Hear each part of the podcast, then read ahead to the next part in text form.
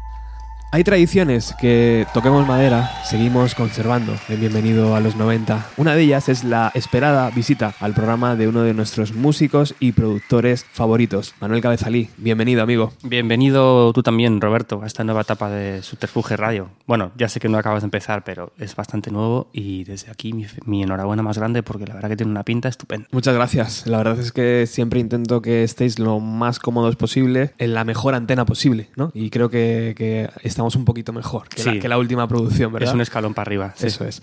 Estábamos escuchando Trópico Fantasma, Sala al Sol 6 de noviembre del 2019. Hacía dos años, ¿era? ¿A Manuel? ¿Dos años que no tocabais En Madrid, En sí. Madrid. Habíamos tocado la última vez eh, en marzo del 2017 en la sala Abad, en la presentación de Muerde Sombra. Había muchísimas ganas, eh, tanto es así que se vendió todo, la gente estaba entregada y el nivel musical fue altísimo una vez más. Enhorabuena. Gracias. También fue bastante nuevo porque fue el primer concierto con, o sea, con el formato nuevo, con Ignacio, 104. Y la verdad que nos pegamos un currazo importante porque, claro, lo que, o sea, a partir de ahora vamos a empezar a componer, bueno, estamos ya componiendo canciones en este formato y de alguna manera con el formato nuevo ya es más fácil, ¿no? Porque ya compones como sabiendo esto. Pero readaptar las canciones antiguas que estaban hechas todas a trío a, a formato cuarteto y que lo que toca Ignacio tenga sentido, pues eh, fue una currada, sobre todo por su parte, pero también un poco por parte de toda la banda, importante. Y qué guay, que quedará bien. Vamos, todavía creo que, el, o sea, como que pienso que el formato nuevo todavía tiene que, que crecer mucho más, ¿no? Porque eso fue como, digamos, una primera aproximación. Pero fue bonito. Y creo que también es guay como darle un cambio a Balina y, y estamos ahora un poco de barbecho, digamos, un poco para, para volver con más ganas y con una idea un poco diferente. Imagino que lo de subirse al escenario te sigue poniendo un poco nervioso, ¿no? O sea, quiero Sí. decir, ese momento de salir, de estar preparando, concentrado, Sí.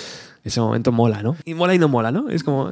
Sí, sí, sí, sí. Yo, yo estaba nervioso, de hecho, ese día, ¿eh? Eh, porque hacía mucho que no tocábamos y porque he estado todo el año tocando con Zahara, bueno, y sigo tocando, y la posición que tengo con ella es mucho más cómoda para mí, porque soy un poco como un músico que la apoya a ella, pero es ella la que está un poco al frente de todo. Entonces, este lugar es muy cómodo y te puedes acomodar y te vuelves un poco vago, ¿no? Porque la responsabilidad que tienes cuando es tu grupo es mucho mayor, porque siempre tienes muchos más miedos tontos de que todo salga bien. Es un poco la- el, principal preocupa- el principal problema tu principal preocupación es que todo salga bien y a veces es como que, como que es una preocupación absurda porque, porque al final sabes que de todo se sale, ¿no? Pero yo qué sé. La exigencia del músico lógica, ¿no? De, Sí. de que todo sea correcto, de que todo esté al nivel decente para el que ha pagado la entrada, ¿no? Sí, lo que pasa es que cuando es tu grupo creo que estás un poco obsesionado. Ya. O sea, a mí me pasa, ¿eh? A Zahara le pasa y le pasa a la mayor parte de la gente que conozco. Te vuelves un poco loco, ¿no? Sí, De decir, to- "Hostia". totalmente. Se, se te va un poco la olla, sí.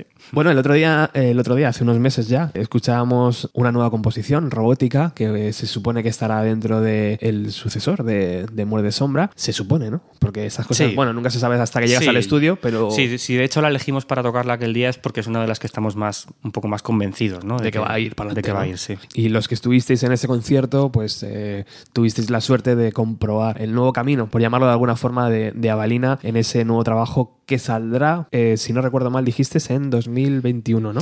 Sí, bueno, va- vamos a grabarlo este año, en el 2020, lo queremos grabar en, en junio, ya tenemos la fecha reservada en el estudio. Y yo creo que lo publicaremos a finales del 20 o de principios del 21, no lo sé. O sea, un poco mi plan vital es que mm, empiece la gira cuando acabe la de Zahara, y no antes porque si no, pues no voy a poder hacerlo. Claro. Eso de no poder hacerlo me abre también una, una puerta. El otro día estaba leyendo un comentario de, de Víctor, de Rufus, y decía que se enfrentaban al siguiente trabajo sin tu ayuda en la producción, en labores de producción, Hmm. eh, por problemas de agenda. ¿Eso, Manuel, es bueno para una banda? De decir, bueno, salimos un poco de la zona de confort, donde sabemos que trabajamos todos muy bien, colocamos Hmm. las piezas y sabemos que el resultado es óptimo. ¿Es bueno para una banda de, de repente enfrentarse a algo nuevo? Sí, yo creo que para Rufus, o sea, a mí me da una pena horrible que no hacerlo yo, pero, pero sí, yo creo que será bueno para ellos porque, a ver, al final un poco, también depende, ¿no? Un poco de cada banda. En el caso de Rufus, ah, lo que yo siempre he hecho con ellos era un poco complementar y apoyar el trabajo de Víctor, pero creo que el alma a nivel de composición, incluso te diría a nivel de producción, era de él. Y luego también mezclarlo, que mezclarlo sí que es verdad que era un trabajo más mío. Pero yo creo que, o sea, que tienen la capacidad para trabajar casi con quien sea, digamos. Y que seguro que les va a venir muy bien y van a aprender. No sé si ya han decidido, bueno, lo lo hablábamos, creo que están todavía viendo, viendo opciones. Y también estoy viendo un poco con Víctor la posibilidad de, de, trabajar de alguna forma, hacer algo pequeño, alguna guitarra, algo, porque siempre aparte de producir siempre grababa guitarras, hacía cosas y un poco ayudaba un poco como apagando fueguitos, ¿no? Así que algún fueguito puede que acabe apagando, me gustaría. Ha, sido imposible por agenda trabajar en esta Es que, ¿sabes lo que pasa? Que este año eh, he, tenido como una... Tuve como un par de meses de una avalancha de llamadas de curro brutal. De repente, en, bueno, que digo, un mes, empezó todo el mundo a llamarme para trabajar y entonces los fui apilando en el futuro, ¿no? Como dije, bueno, pues, pues te puedo agendar para abril de 2020, para junio, y así poco a poco me he visto hasta finales de 2020. O sea, ahora mismo es lo que tengo completo todo este año. Entonces, para cuando Víctor vino me dijo, oye, queremos grabar el disco, la fecha en la que ellos querían grabar y la que tenían que, tenían que grabar por, por cuestiones también de que no pueden dejar pasar más tiempo, yo ya la tenía ocupada concretamente con el disco de Avalina. Ostras. Entonces no, no tengo, es que no, tengo otra cosa que pueda hacer. O sea, es raro porque es verdad que él me avisó más o menos con antelación. O sea, me lo dijo creo que en septiembre para grabar en junio. No están locos, son nueve meses. Pero ya ahí tenía todo el 2020 cubierto. Entonces, eh, pues yo qué sé, es lo que hay. Mira, de hecho, desde que nació mi hijo me propuse la idea de, trabajar un poco menos, eh, siendo un poco más caro, y es lo que he hecho. O sea, todo este, todo este 2019 y también 2020 ya estoy cobrando un poco más por mi trabajo, porque también tengo más experiencia y tal, y considero que me lo puedo permitir, ¿no? Y, y digamos esta cosa de que el hijo ha venido con un pan debajo del brazo, porque es verdad Totalmente. Que, que según hice eso, se empezó a llenar la agenda a, saco. Y vamos, muy bien, o sea, evidentemente muy contento. También es mucha gente que repite. O sea, muchos de los grupos que, que de hecho tú conoces, eh, Beluga, Pan, toda esta gente va a grabar otro disco en 2020 y pues me han ido llamando para reservar. Para reservar, claro. Lógicamente. Cuando las cosas funcionan, pues, y el presupuesto está dentro de, de lo que tú tienes, ¿por qué no? Claro que sí. Así que bandas que quieran trabajar con Manuel, apuntar 2021 ya, ¿no? Me temo que sí. Me temo que sí. sí. bueno, ¿cómo ha ido 2019 ah, en el tema de producciones? Ya nos has comentado que, mm, ha nacido tu pequeño, que estamos eh, súper contentos de que haya sido así, pero imagino que eso, pues también, ¿no? Te, obliga a quitarte un poco de tiempo, ¿no? Claro. Eh, bueno, la lista que te he traído es un pelín más corta. Son nueve. ¿eh? Son nueve. Bueno, por dos motivos. Uno, porque efectivamente en 2019 he hecho un poco menos de producciones. Ha sido una mezcla de dos motivos. Uno, que, he sido padre y luego también que he estado tocando muchísimo este año con Zahara. Hemos tenido muchos, muchos conciertos, entonces eso me dejaba menos tiempo para las producciones. Y luego también que muchas de las cosas en las que he trabajado aún no se han publicado. O sea, se van a publicar en 2020. De hecho, algunas de las cosas que te he traído, en realidad las grabé en 2018. Ajá. Entonces, bueno. ese impasse siempre está ahí. Sí, siempre está ahí. Pero ha sido un año, ha sido un año genial. O sea, yo creo que hay, yo noto un crecimiento a todos los niveles, a nivel de que yo me siento más contento con mi trabajo, cada vez es más variado. De hecho, la, lista que te he traído hay, hay cosas que son muy, muy dispares entre sí. No solamente estilísticamente, sino también en lo que se espera de mí que haga, porque es muy diferente producir una banda que producir un solista, ¿no? Que no tiene banda, por ejemplo. Y he hecho cosas muy, muy distintas. O sea, por ejemplo, ahora estoy trabajando con una banda de Asturias que se llaman Desacato, que son así como de punk hardcore, bastante conocidos en la escena, por cierto, que eso yo no lo sabía porque no estoy tan metido. Y luego, por ejemplo, pues eh, algunas de las cosas que te he traído, como por ejemplo María de Juan, es mucho más pop, un poco soul. Eh, o sea, cosas muy, muy diferentes y, también a todos los niveles, vamos. También está bien salir un poco de la zona de, de confort tuya, ¿no? De decir, bueno, me enfrento a un proyecto que no tiene nada que ver con mi música y con mi forma de entenderla. Para mí, cuanto más diferente, mejor. Claro. este, en este punto ya. O sea, de hecho, cuando me llegan producciones que me recuerdan un poco más a Balina, ¿no? Por decirlo así, pienso, venga, vale, otra vez, ok, ¿sabes? Pero cuando de repente aparece gente como Desacato o como María de Juan o como... Es como, ok, ahora sí, ¿sabes? Porque me tengo que poner realmente la pila. Me, me pongo a escuchar un montón de música que no conocía para enterarme. A obligarte. Claro, eh, conoces otros lenguajes y, creo que ahí realmente está la magia de, mi trabajo. Y también de esa forma se engrandece ¿no? la figura del productor. Va cogiendo nuevas experiencias y de repente hmm. se puede enfrentar a muchos campos, ¿no? Claro, que además yo creo que es una cosa imprescindible para poder sobrevivir en esto de aquí a que me muera. siempre, lo, siempre, lo has dicho eso, sí, ¿verdad? Que tienes que ser versátil, ¿no? Eh, no solamente con, bueno, también con, no solamente con las producciones, también, mira, ahora estoy tocando con Zar, en la gira de teatros que estamos haciendo este año estoy de bajista. Bueno, estoy tocando bajo, teclado y guitarra. Y bueno, yo encantado, evidentemente. A mí cuanto más cosas diferentes mejor, pero, pero aparte es que creo que es una cuestión de supervivencia. También es importante para no aburrirte de ti mismo eh, y siempre sentir como como que lo que estás haciendo es nuevo. El otro día veía una publicación, y con esto ya empezamos las producciones, os, Vale. lo, os lo prometo. Veía una publicación de una revista que se llamaba Rocky's Roll, y tuvimos la suerte, Avalina pasó por la portada de Rocky's Roll, tuvimos la suerte de que Zahara estuviera en la portada, de que Annie B. Sweet estuviera en la portada, de que Russian Red estuviera en la portada, y alguno más que se me olvida, de que Maika estuviera en la portada. Y el otro día veía el trabajo y decía, joder, qué, qué, qué buen ojo tuvimos en ese Sí. 2007, 2008, 2005, 2006, Mm. de colocar a toda esa gente que ahora estaba brillando en sus carreras en solitario. Y, y- y dije, voy a recuperar todo esto, hombre. Y lo, voy a publicar por lo menos para que quede constancia eh, en internet. Rocky Roll era una publicación en PDF que se lanzó con el trabajo de unos, de unos amigos tipo fanzine, pero en PDF, ¿no? Con todo lo que las tecnologías nos ayudaban por entonces. Y siempre que veo a Zara, recuerdo aquella portada. Y siempre que la gente me habla de Zara, recuerdo aquella portada que se la trabajó y que, y que la tenía ganada en el 2006-2007. O sea que imagínate lo, lo que ha pasado, ¿no?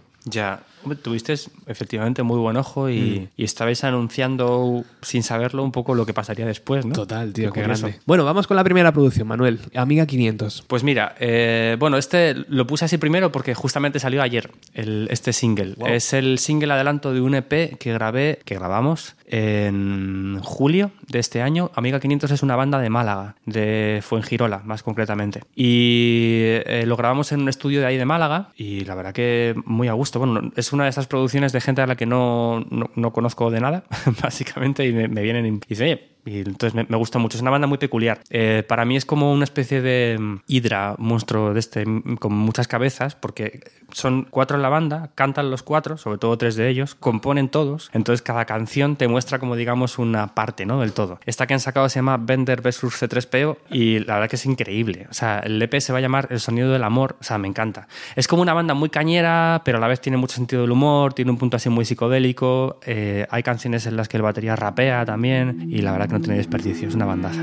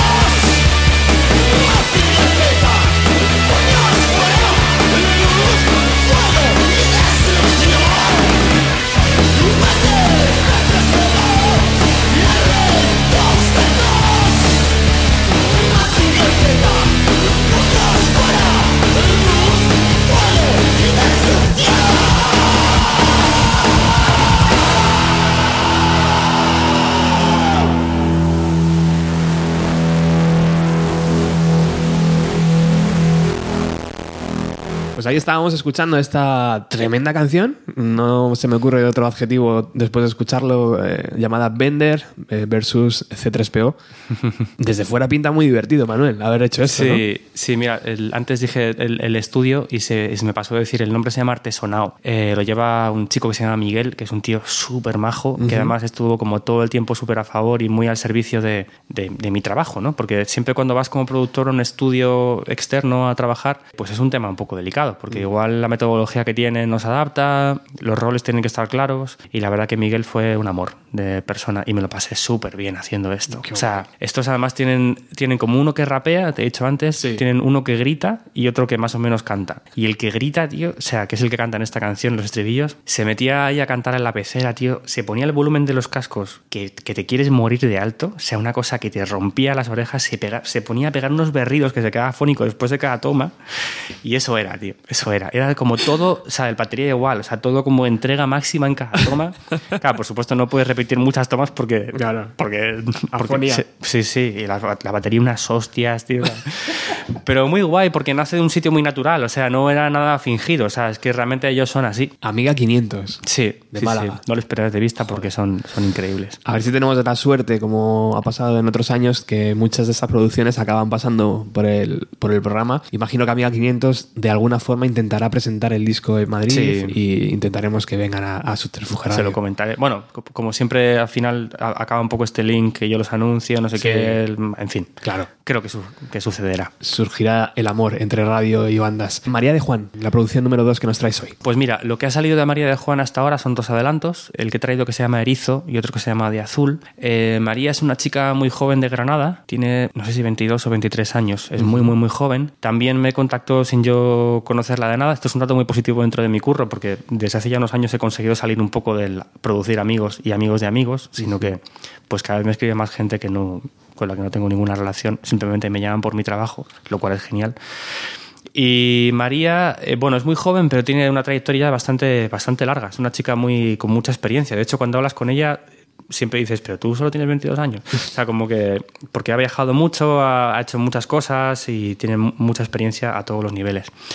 Eh, el de María fue un curro muy peculiar porque María me, bueno, ella vive en Granada el único miembro de su banda, digamos que tocaba con ella, en, aquella época era su batería, que también es su chico, entonces me mandaban las canciones como muy desnudas, o sea, solamente piano, batería y voz casi siempre. Y yo ya encima de eso, pues a veces construía encima de eso, a veces lo borraba todo y volvía a empezar. Y fue como una producción así a distancia en la que yo me involucré muchísimo porque básicamente tenía que tocar todo menos la batería. Y bueno, estuvimos mandándonos cosas a distancia durante unos meses y luego ya creo que fue en mayo así, nos juntamos a grabar. Llamé a Víctor Cabezuelo para que viniera a ayudarme con los teclados. Yo tenía como los teclados maquetados, que los hemos hecho un poco entre María y yo, pero siempre mola que alguien que controla más que tú, en este caso Víctor, que de teclados controla infinitamente más que yo, pues venga y le dé como un sonido, cambia algunas cosas y la verdad que en ese sentido creció. Y es una producción, ya te digo, muy divertida. Me tuve que poner mucho las pilas porque la, un poco el, rumbo que quería tomar María y yo quería para ella era muy distinto de, cosas que yo hubiera hecho. Estaba un poco más en el, lo que yo creo que llaman ahora como el neo soul, un poco. Cantantes así más, más actuales. Una en concreto que nos gusta mucho a los dos se llama Georgia Smith, es una chica inglesa. Además coincidimos como naturalmente en eso. Eh, o sea, yo le dije, a mí me recuerda un poco a esto y me gustaría llevarlo por aquí. Y me dijo, pues es lo que estaba a punto de decirte.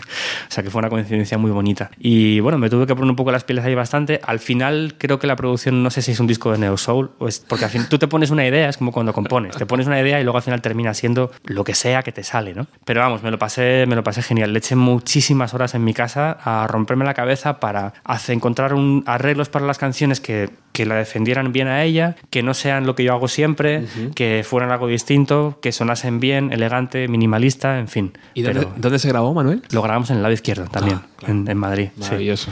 Esa relación sigue sí. viento en popa. Y espero que muchos años más, sí. Bueno, vamos a escuchar Edizo, de María de Juan.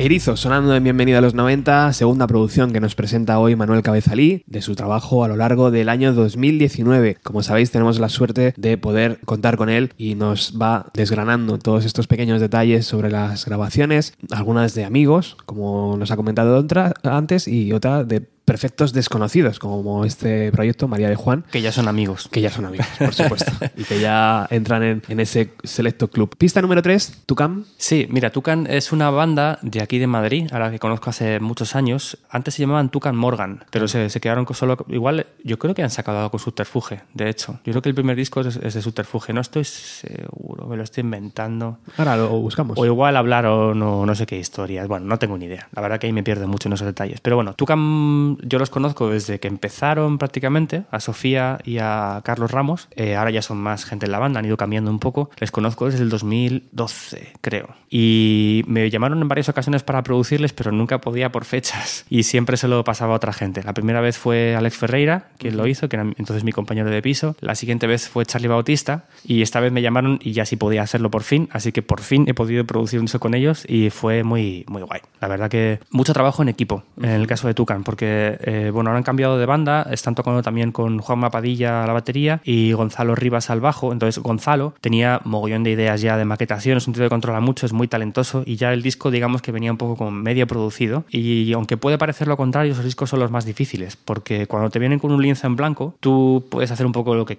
lo que quieras un poco, pero cuando ya viene todo un poco hecho, tienes que revisarlo todo. Y además tienes que entenderte con la persona que ha hecho todo eso, entonces ahí pues llevó trabajo, la verdad. Pero el resultado está muy guay. Yo creo que una de las, de las cosas que he aprendido con los años a, hacer mejor como productor es eh, trabajar en equipo. O sea, como coordinar a diferentes tipos de personas para que se haga una cosa. Y a veces hay incluso discos en los que realmente tampoco hago mucho, excepto coordinar lo que hacen todos los demás, que ya es mucho. Como por ejemplo los discos de Rufus serían un buen ejemplo de eso. Y este también podría ser un ejemplo. Aquí hice más cosas quizá que con Rufus, pero, pero vaya, que al final quedó, fue un viaje muy guay. Eh, este lo grabamos en 2018, aunque se ha, se ha- se ha publicado este año.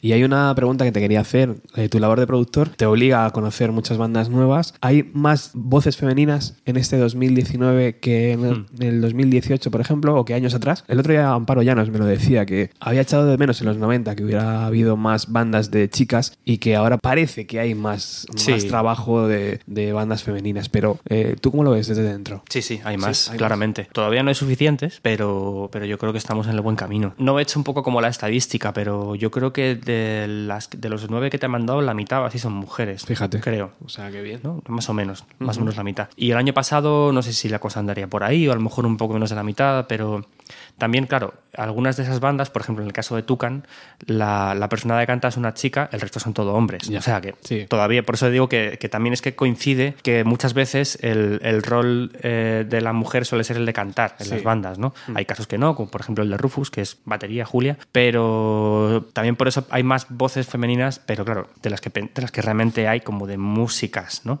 O sea, si tú vieras los escenarios y, y ves todo lo que, lo que no es el cantante, o sea, no solamente los músicos, los técnicos, backliners, ahí todavía eh, es un poco escaso. De verdad. Bueno, escuchamos a Tucan.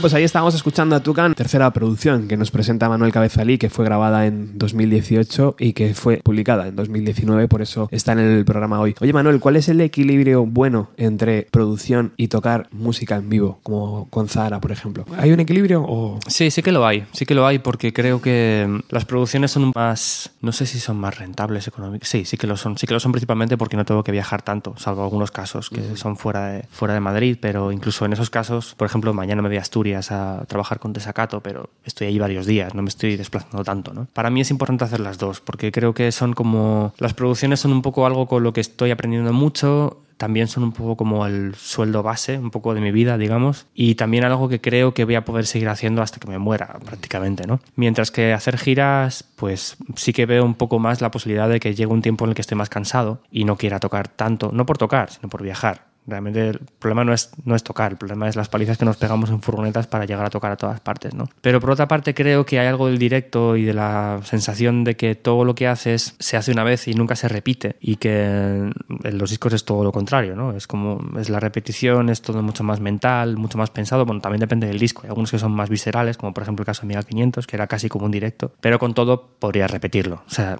y en los directos está esta cosa de esto pasa hoy y nunca más se repite, ¿no? Y yo creo que eso tiene muchísima magia y yo no querría dejarlo nunca de lado. Más aún cuando, como te comentaba, pues estoy empezando a ampliar más mi, frontera de ser solo guitarrista, ¿no? Y, y, como que sigo aprendiendo cosas nuevas. Entonces, bueno, para mí tiene que, de alguna manera tengo que encontrar un equilibrio delicado entre hacer todo eso y ser padre de familia. Es un poco mi, la historia de mi vida ahora mismo. Eh, sobre todo, especialmente lo de las giras fuera de Madrid es lo más delicado, ¿no? Porque al final todos esos fines de semana que no, que no estoy en casa, pues es tiempo que no veo a mi hijo. Y un poco pasa factura. Pero bueno, ahí estoy, ahí haciendo un poco los malabares y de momento creo que lo estamos consiguiendo. Y una cosa alimenta a la otra, ¿no? Una cosa, tocar en directo alimenta a la otra y trabajar sí. con bandas alimenta tu forma de tocar en directo, ¿no? A lo mejor. Sí, no sí, sé. sí, desde sí. luego, desde luego, porque mira, eh, mi, mi, reciente, eh, el otro día me estrené como bajista con Zahara en Donosti y me, me acuerdo, bueno, estos están encantados conmigo al bajo, les uh -huh. están súper felices y la verdad que yo también, porque me lo paso muy bien. Y me vino el técnico de directo, Sergio, que es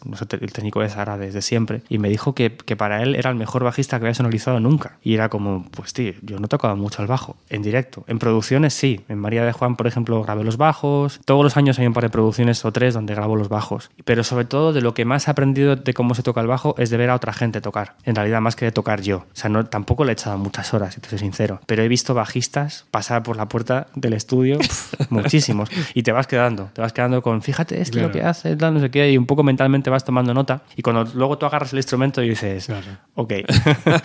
También es verdad que las producciones dependen solo de ti, ¿no? Y el hecho de tocar no depende de ti. Depende también de la gente que quiera escucharte, hmm. de la gente que quiera comprar la entrada, ¿no? De la gente que, que siga apoyando lo que haces. Pero una producción. Bueno, depende de, de, del artista, ¿no? Que es un poco como el, el, cliente. Y una vez que ya esa persona tiene claro que quiere trabajar contigo, pues, claro. pues sí, efectivamente es menos, menos. implica menos cosas, sí. ¿no? Lo que decía, pues esto de salir por ahí a girar, vender conciertos, no sé sí. qué, alquilar salas, tal, todo eso lleva como una complicación. También te digo, si estás en una gira como la de Zahara, que funciona genial, y que tú solamente te dedicas a tocar y nada más, es fácil, ¿eh? Pero bueno, hay otra, hay otra gente haciéndolo. Siguiente producción, Blanco Piñata. Ah, mira, Blanco Piñata. Blanco Piñata son unos tíos estupendos. Me lo pasé genial con ellos, me reí muchísimo. Blanco Piñata es una banda de aquí de Madrid, de nuevo otra banda a la que cuando me escribieron eran perfectos desconocidos. Son gente bastante joven también, tienen, yo diría que en torno a 26, 27 años, andan por ahí. Y una cosa que me ha sorprendido, bueno, que he aprendido con ellos, es que ellos son como la, la, generación siguiente de músicos, porque tienen como unos 10 años menos que yo, cuyos referentes son la gente de mi generación. Y es una cosa que,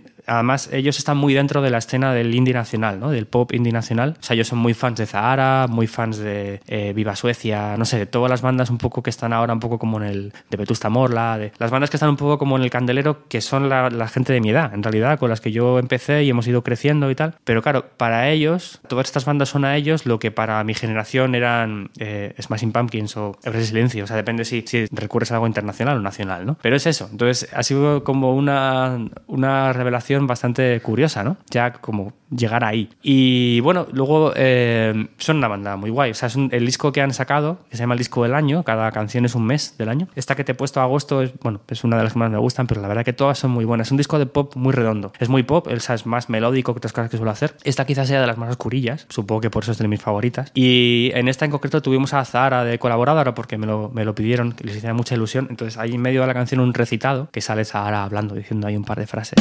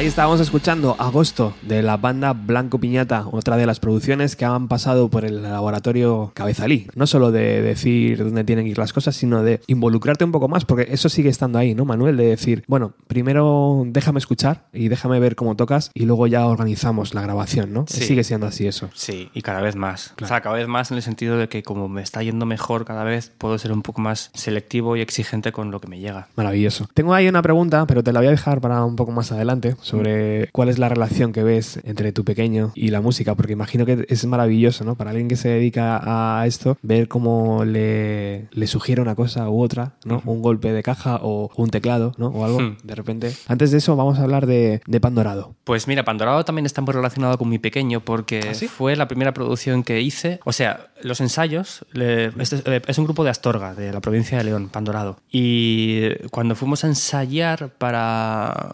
Para, para uno, me fui con Nieves y Nieves estaba embarazadísima. Estaba yo creo que de, no sé, ocho meses o algo así. De hecho, el batería de Pandorado eh, trabaja en un hospital y el tipo se traía los utensilios de, para el parto para estar preparado por si acaso. O sea, ese nivel, ¿sabes?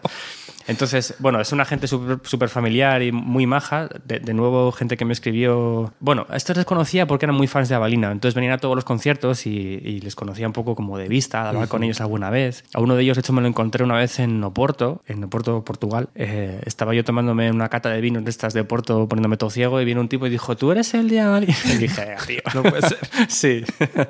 Total, que este chico tenía un grupo. En fin, gente muy familiar y que han sido súper majos y hospitalarios. Y decidí que, como la producción tenía que ser en agosto, pues que nos íbamos de vacaciones a Astorga. Unos días se vino Nieves con el bombo increíble. Y luego, la segunda parte de ensayos, ya fuimos con Roy, con mi hijo, cuando tenía dos meses. Entonces, fue la primera producción que hice después de haber estado de baja de paternidad, que cuando yo tuve a Roy eran 16 semanas. No, esa, esa es la de maternidad, perdón, ojalá fuera la mía. No, la mía fueron cuatro semanas. Pues esto fue lo primero que hice eh, después de ser papá y estar ahí aislado con la paternidad. Y fue genial. O sea, me parece que fue un reencuentro con la música muy bonito porque creo que es de la gente más familiar con la que he estado nunca. O sea, es como que ya son un poco, son familia prácticamente. Y mm, hablando de su música, Pandorado también tiene una historia muy interesante porque ellos son, son bastante más mayores que yo. Yo diría que unos 10 años más que yo. Y entonces ellos empezaron a tocar en los 90. Venían muy con una, un- una especie de configuración mental muy noventera de lo que es una banda y de, y de meter ruido y de todos con los amplis a las- al 11 y tal. Y, y claro, eso ha cambiado, ¿no? O sea, la forma de, de los, de cómo suenan las bandas y cómo se enfrenta a todo eh, ha cambiado mucho en 20 años. Para empezar, las bandas ahora tocan mucho mejor y hay como un estándar mucho más alto de calidad de cómo una banda tiene que sonar, ¿no? Y luego también es menos ruidoso en general y yo, por ejemplo, ahora ya no toco con ampli en directo. Llevo un cacharrín, un Kemper, que es una cosa, que, una cosa parecida, digamos.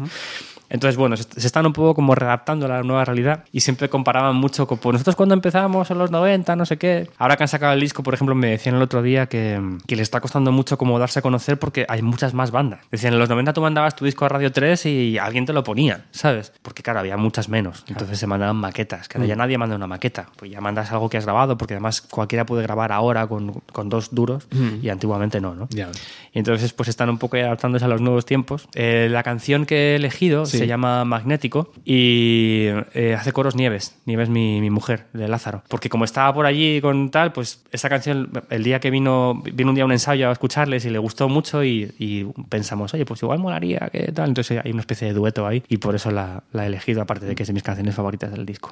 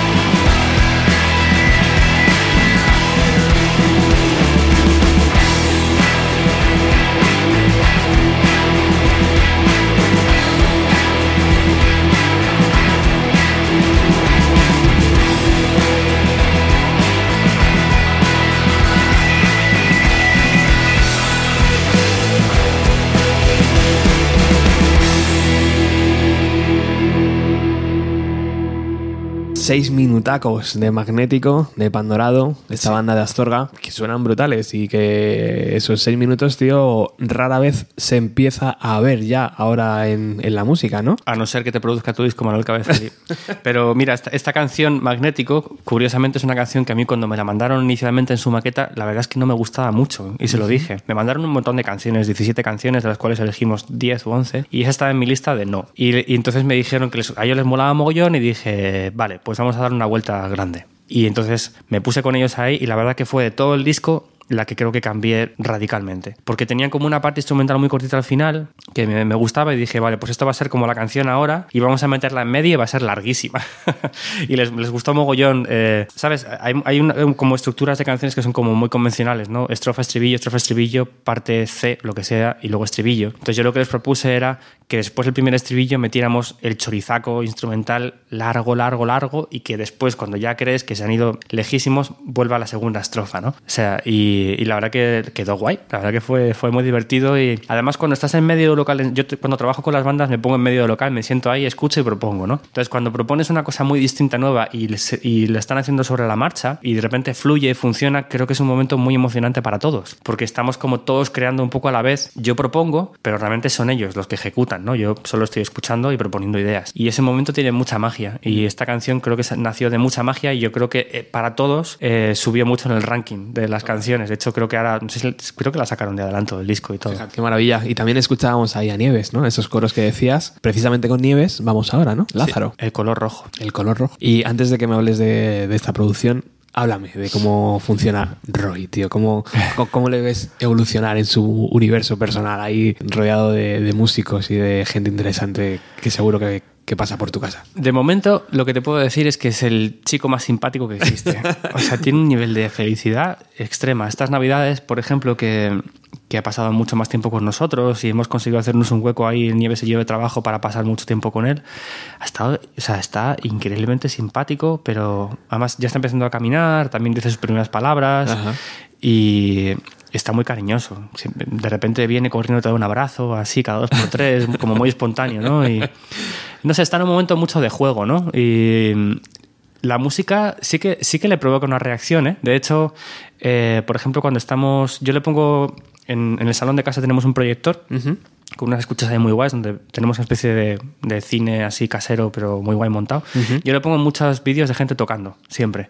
Intento que sea gente tocando muy dispar, o sea, eh, hombres, mujeres, blancos, negros, chinos, de todo. Porque me parece que es importante que él normalice desde muy pequeño que la pluralidad, ¿sabes? O sea, del- de, la, de la raza humana, de la, Sí. de la gente. O sea, que, no sé, el otro día, por ejemplo, me contaba un amigo mío que tiene un perro, que en su organización había muchos perros que eran perros racistas, que lo llama así, que cuando venía un repartidor, imagínate que era negro, de repente se ponía a ladrarle porque es diferente. Y esto es una cosa que le pasa a la humanidad, o sea, la xenofobia viene un poco de ahí. Entonces, por eso me parece muy importante que a mi pequeño, desde muy pequeño, él ya reciba gente, que vea gente diferente, que lo normalice, ¿no? Que vea gente de todas las razas, de todos los géneros, en fin. Entonces, con la música, pues le pongo mucho, mucha, mucha música clásica, le pongo jazz, le pongo rock, le pongo música electrónica, antigua, moderna, le pongo a Metallica, le pongo a Billie Eilish, le pongo de todo. Y sí que reacciona ¿eh? a cada cosa. Sí que es verdad que la música cuando es más infantil, por ejemplo, otro día le puse a Chumichuma, que es el proyecto de un amigo mío que hace música para niños, eso de repente le encantó. Eh, bueno, Barrio Sésamo le flipa, o sea, está obsesionado con Barrio Sésamo. Y una cosa que hace es que se pega mogollón al altavoz eh, y de repente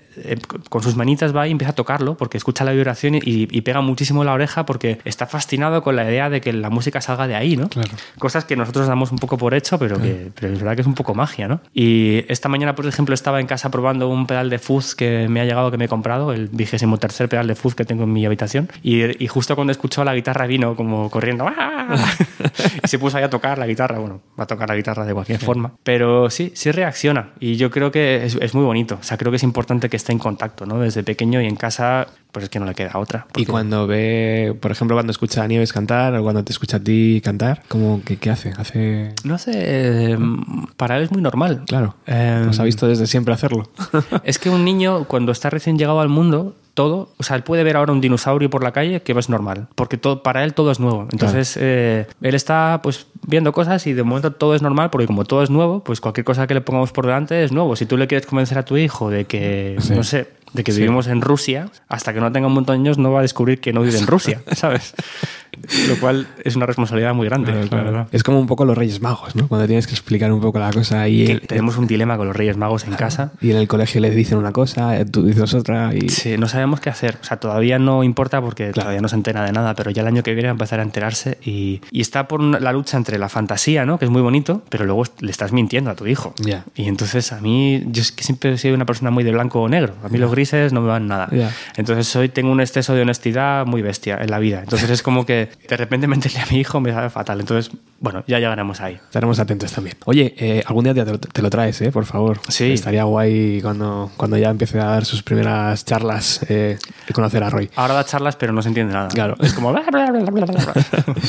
¿Aparecerá en algún disco alguna vez? ¿Alguna charla de Roy? ¿O algunas palabras de Roy? Seguramente sí. Yo creo que sí. Ya me dirás. Es posible que se cuele, porque también es que como yo trabajo mucho en casa, Claro. al final está por ahí. Bueno, pues vamos con Lázaro. Creo que esta banda ha sonado en el programa y creo que este disco también. Pero háblame de- del color. Pues mira, eh, yo creo que el año pasado ya vine con un tema de este disco porque habían sacado un adelanto eh, a finales del 2018. Sí, me suena, Y sí. el disco salió a principios del 2019. Y bueno, ya eh, es curioso cómo los discos envejecen tan rápido ya, ¿eh? O sea, Nieves y yo flipamos con el hecho de que el disco Ya. salió hace, no sé, 10 meses y ya parece que fue hace muchísimo tiempo. Es cierto, macho. Es increíble lo rápido que envejecen ahora mismo, lo, po- lo poquito que te duran, a no ser que tengas una gira de mucho éxito y te permite hacer muchos conciertos, pero si no, dura muy poquito. He elegido el color rojo porque esta es una de las, creo que es la única canción del disco en el que toco yo algo. Había como, bueno, en esta canción hay como una especie de intro que luego también se, se produce en mitad de la canción. Al principio solo estaba en mitad de la canción, pero yo les propuse meterla también como intro del tema porque me gustaba mucho. Entonces les dije, en vez de meterla solamente una vez en, en medio de la canción, vamos a ponerla como intro y también a la mitad, pero en la mitad entra algo que sea distinto y nuevo que no había antes y que, y que hace que no sea, o sea, digamos que hace que no sea como la intro, sino que entra como,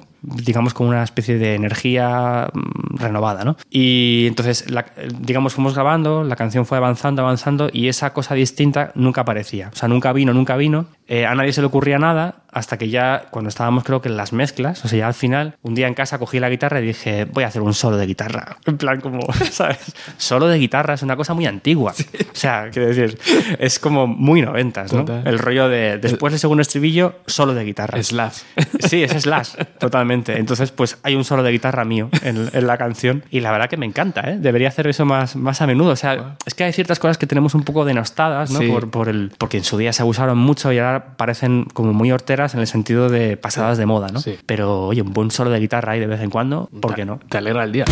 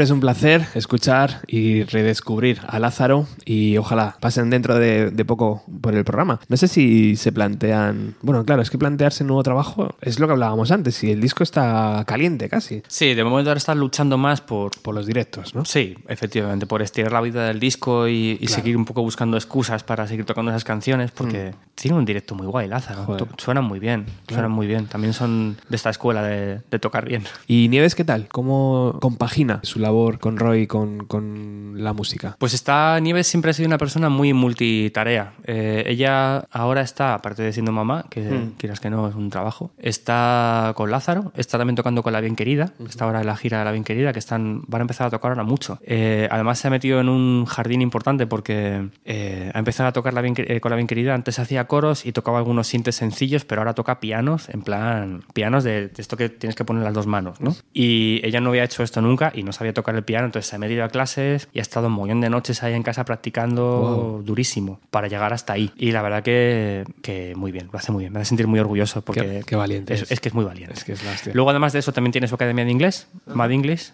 que, que llevan ya funcionando 12 o 13 años. Y luego además de eso también es intérprete de autores que vienen a España a, a presentar sus libros, se hace pues las típicas ruedas de prensa en televisión, radio, lo que sea, y todo eso hace a la vez. No sé cómo lo hace, pero lo consigue hacer. Qué maravilla. Está muy feliz. Nieves es una... ¿Qué te voy a decir?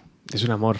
Por fuera y por, y por dentro, es increíble. Otro amor es nuestra siguiente invitada, Penny Necklace. Ah, sí, con Penny al final ya es como bastante... Yo creo que todos los años traigo algo. Sí. También Penny tiene un poco, Odette tiene esta forma de trabajar que es más, más moderna, de ya no hace tanto discos, en plan, saco un disco, precisamente por lo que decíamos antes de lo poquito que duran, pues cada vez se da más esta cosa de ir sacando singles, ¿no? Y cuando ya tienes todo sacado, pues haces un disco. Odette lo que está haciendo es sacar un single, un single, un single, luego hacer un EP y así hasta que hace tres EPs y luego ya tiene un disco. Entonces, básicamente, cada X meses tiene pues una novedad. Entonces yo ya he perdido la cuenta de en qué estamos ahora, la verdad. Pero vamos, vengo trabajando con Penny Necklace desde el 2015, me parece que mezclé su disco. Es una producción de, siempre es una producción de Víctor Cabezuelo, que por cierto sigue trabajando conmigo mucho, la de Lázaro. Es una producción que he hecho a medias con Víctor, también trabajo conmigo con María de Juan. Y este año hemos hecho más producciones, Víctor y yo, que van a salir el- en el 2020. Y es posible que alguna de estas que he puesto también haya estado Víctor de por medio y no me acuerde, en fin. Pero vamos, con Víctor sigo trabajando muy, muy, muy estrechamente. Y... Es la forma correcta, Manuel, eh, de, de promocionar la música ahora y ir dando píldoras cada, cada semana casi, ¿no? Cada, Sí. cada semana ir subiendo algo nuevo, algo nuevo, para que la gente parezca que siempre tiene... ¿no? Mm, Supongo que desde el punto de vista del business, sí. Sí, ¿verdad? A mí no me gusta, sinceramente. Eh, a mí no me gusta porque creo que hay canciones que no se entienden como un single. Hay, hay canciones que sí que funcionan y otras que solamente funcionan bien dentro de un conjunto. y, y además son canciones que, que en esa función son pequeñas joyas dentro de los discos y nunca se entenderían fuera del contexto y me parece que estamos perdiendo eso. Y es como perdernos mucho. O sea, nos estamos perdiendo más de la mitad de las canciones de, de esta vida. O sea, yo recuerdo, también supongo que esto viene mucho de la nostalgia, pero a mí la consumición esta de singles que existe ahora, la verdad que me aburre bastante. Porque yo siempre he sido más, creo que del otro, del otro tipo de canciones, ¿no? De esas que están ahí, que, que molan mucho por cómo entran, por cómo acababa la canción anterior, o molan mucho cómo acaban por cómo empieza la siguiente. Y, y no sé, eh, yo por ejemplo con Avalina se lo tengo muy claro, o sea, no lo quiero hacer. Yo soy consciente de que a nivel de negocio funciona bien, pero a mí me gusta mucho el, el con- el concepto de disco como un capítulo de tu vida, ¿no? Y si cada capítulo lo tuviera que desmembrar irlo dando por fascículos, tal, creo que no se entendería bien. O sea, además me parece que para cuando tú ves la evolución de una banda, es mucho más bonito verla en discos, ¿no? Las bandas míticas de los 90, por ejemplo, Smashing Pumpkins, ¿no? Que lo tenemos en común. Claro, tío, los, los momentos de su carrera. ahí. Efectivamente. Y Es es, verdad. es muy bonito. Y hay canciones de, de esos discos, por ejemplo, el Melancholy, que nunca entenderías fuera de ese contexto, ¿sabes? Pero del dentro de ese contexto era mágico. Y creo que se, se pierde mucho esa magia. Pero bueno, entiendo que, yo qué sé. eh. El negocio, el business. el mundo cambia, seguramente en los 90 había alguna otra cosa que se perdió Sí. y nosotros hemos dado por natural y ya está, hay que seguir para adelante. Bueno, escuchamos Piedra. Sí.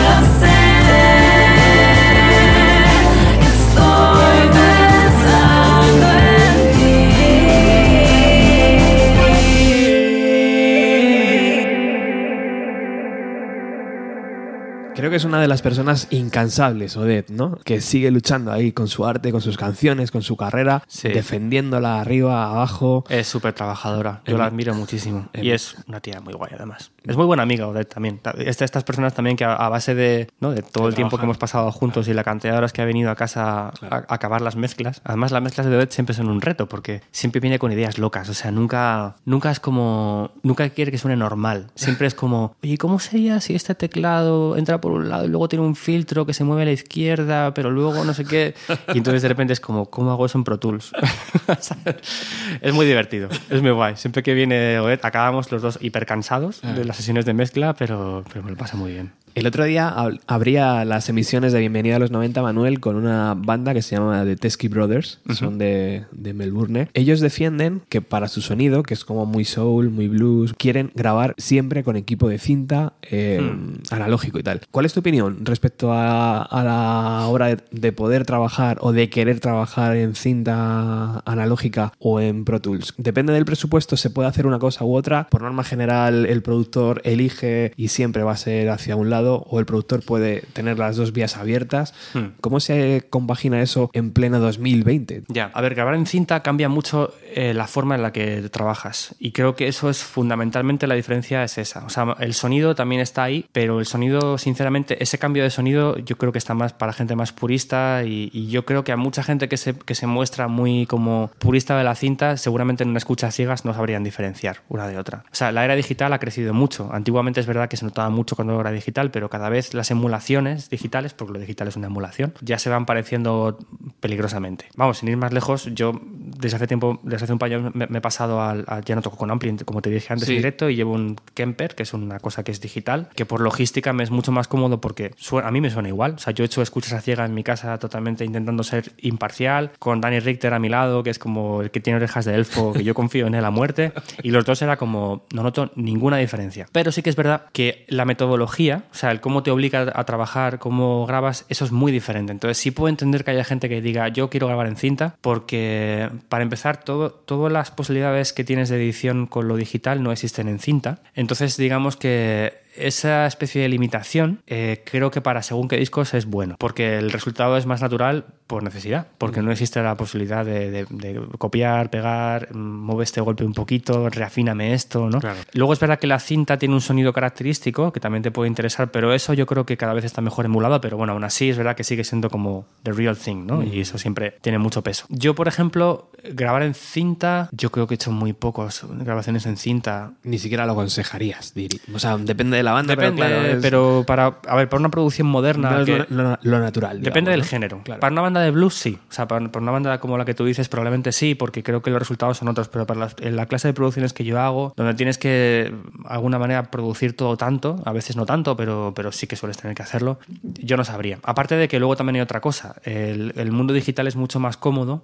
Por ejemplo, yo hago una mezcla, ¿no? Y, y tú me dices, me gusta, pero sube un poquito la voz. Esa movida solamente con, con- con una mezcla analógica es un follón. Ya ves. Porque tienes que volver a setear toda la mesa de mezclas con todos los aparatos externos, no sé qué, todo como estaba. Nunca va a sonar como estaba, porque los aparatos analógicos tienen esa cosa que función. Sí. Si hay de repente están más calientes, menos, tal. Entonces, eh, en fin, hay que hacer todo mucho más al vuelo, ¿no? Es- digamos que es un poco más cercano a un directo, ¿no? Dentro- Dentro de lo que es una grabación. Claro, pues poder reabrir esa sesión infinitas veces y hacer cambios y todo eso es más cómodo, también es muy peligroso, porque hay gente que no sabe manejarse con eso, no sabe cuándo parar. Entras en bucle, ¿no? Claro, tienes que saber cuándo parar. Para eso está Manuel, también te digo.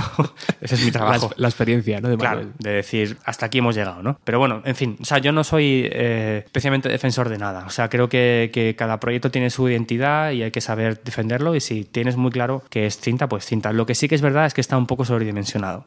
O sea, que lo que te digo, de que a ciegas, vamos, o sea, yo ya lo he comprobado. Se acerca un poco al, al efecto vinilo, ese de decir, Sí. hostias, aquí es que suena muy bien esto, no sé qué. Pues Hay estás, mucha sugestión. estás escuchando un iPod a lo mejor y no, y no, estás, y no lo sabes. Yo he hecho la comparativa en mi casa de ponerme el vinilo de mi disco y luego el MP3 con Spotify y la diferencia era prácticamente inapreciable. O sea, igual sonaba un poco diferente, pero no diría que es una mejor, simplemente diría que suena diferente. Y si tú me los pones a ciegas y no me dices cuál es cuál, yo no sabría decirte cuál es cuál. Una locura, tío. Bueno, de Teskey Brothers, el otro día hablábamos de ellos y, claro, ellos decían que estaban habían pasado 10 años tocando juntos y que en la grabación la querían hacer todos juntos a la vez. Sí. Entonces, claro, la cinta tiene lógica. hacia- Yo, yo he conocido gente que han grabado así, por ejemplo, no sé si, no- si conoces una banda, creo que ya, los- ya no tocan, de hard rock, se llamaban El Dorado. Ajá, bastante suena, bastante sí. míticos de... Hacían nada más, tienen una cosa muy graciosa porque hacían discos en castellano y en inglés, que es el mismo disco en castellano y luego en inglés.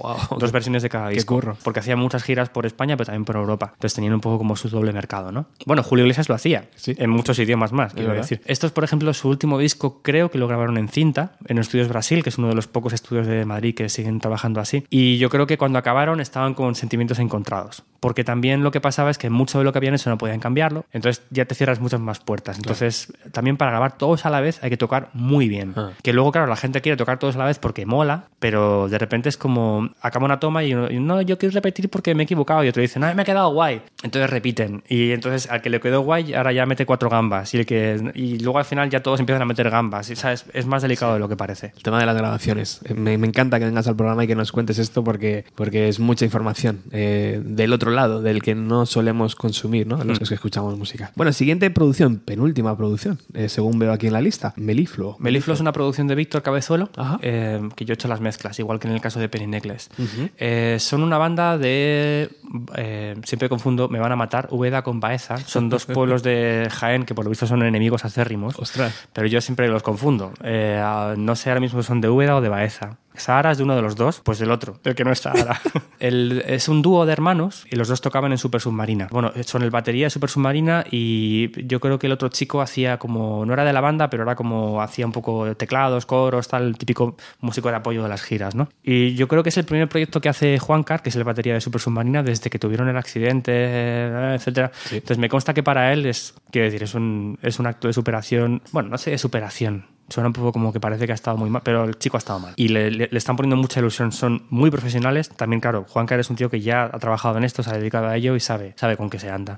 Eh, han sacado ahora eh, unos cuantos singles de adelanto, también igual, single, single, single. Ya no sé qué han publicado y qué no, la verdad. Eh, llevo varias canciones con ellos trabajadas, así como por fascículos, y esta que se llama Cuatro Caminos, eh, la he elegido porque, porque es mi favorita, básicamente. Y mira, pasó una cosa muy curiosa con esta canción, y es que eh, yo les hice varias canciones, primera tanda de canciones que creo que fueron tres, y estaba esta de Cuatro Caminos, que es una canción preciosa, bastante abajo, o sea, más tranquila, y luego había una que era más pegadiza. Entonces, creo que han sacado esto con Warner o con Sony o con alguna de estas multinacionales, y yo pensaba, "Buah, seguro que eligen de single la canción pegadiza, pero no la bonita, ¿no? No la que yo creo que es buena. Y entonces eligieron la, la buena. Y entonces, hablando con su manager, Ernesto, que también es el manager de Zahara, me dijo, yo creo que está cambiando, tío, esto, que como que cada vez estamos dejando un poco atrás la cosa esta de que las canciones tienen que estar arriba, ¿no? Y ser como repetitivas. Y como que ya hemos un poco explotado esto demasiado, ¿no? Si, de hecho, si ves los festivales de indie, de pop y tal, es un poco aburrido ya, porque es como muy bombo a negras todo el rato, todo- todas las bandas tocando arriba siempre, nunca nadie toca una canción en medio tiempo, ¿sabes? Y creo que nos hemos empezado a cansar de eso, o yo quiero pensar, mi parte optimista, y estamos empezando a apuntar a, a otras dinámicas, ¿no? Canciones un poco más lentas, que si una canción es buena, es buena. Y para mí este es un temazo. Ojo que puede volver el solo, ¿eh? El solo de guitarra. Bueno, bueno, Ojo, ojo. ojo. ojo.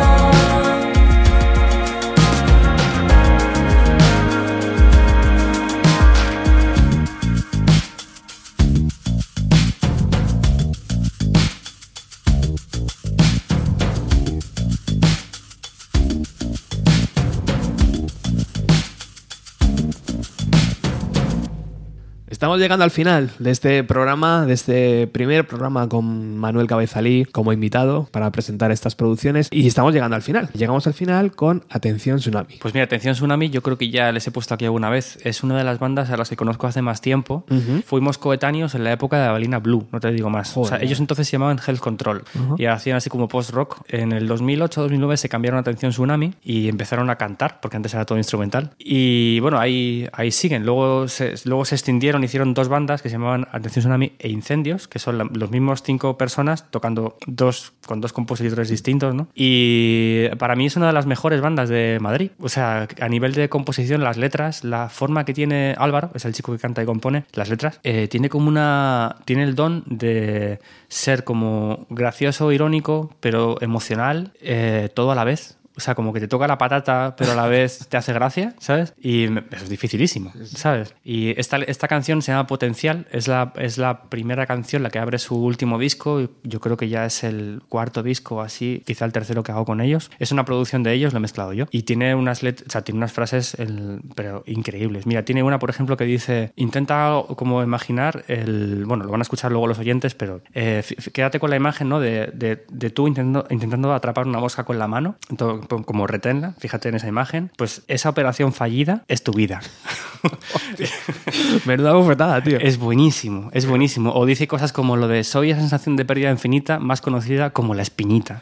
Hostia. ¿Sabes? Son, son una, es como pérdida infinita, la espinita. Es, es como que te lo mezcla todo ahí y me parece que es brillante. O sea, me parece una banda brillante. Me encantaría, lo hemos intentado alguna vez hacer música con él, con Álvaro, porque Ajá. ya tanto tiempo haciendo, trabajando para ellos, pues tengo muy buena relación con todos ellos, ¿no? Y me hubiera encantado hacer un grupo con él si tuviera más tiempo, no tuviera hijos o yo Claro. qué sé. Y de hecho lo, lo intentamos hace unos años, pero no, no, no teníamos tiempo. Es que era imposible coincidir. Todavía la, la clonación no, no está. Todavía no.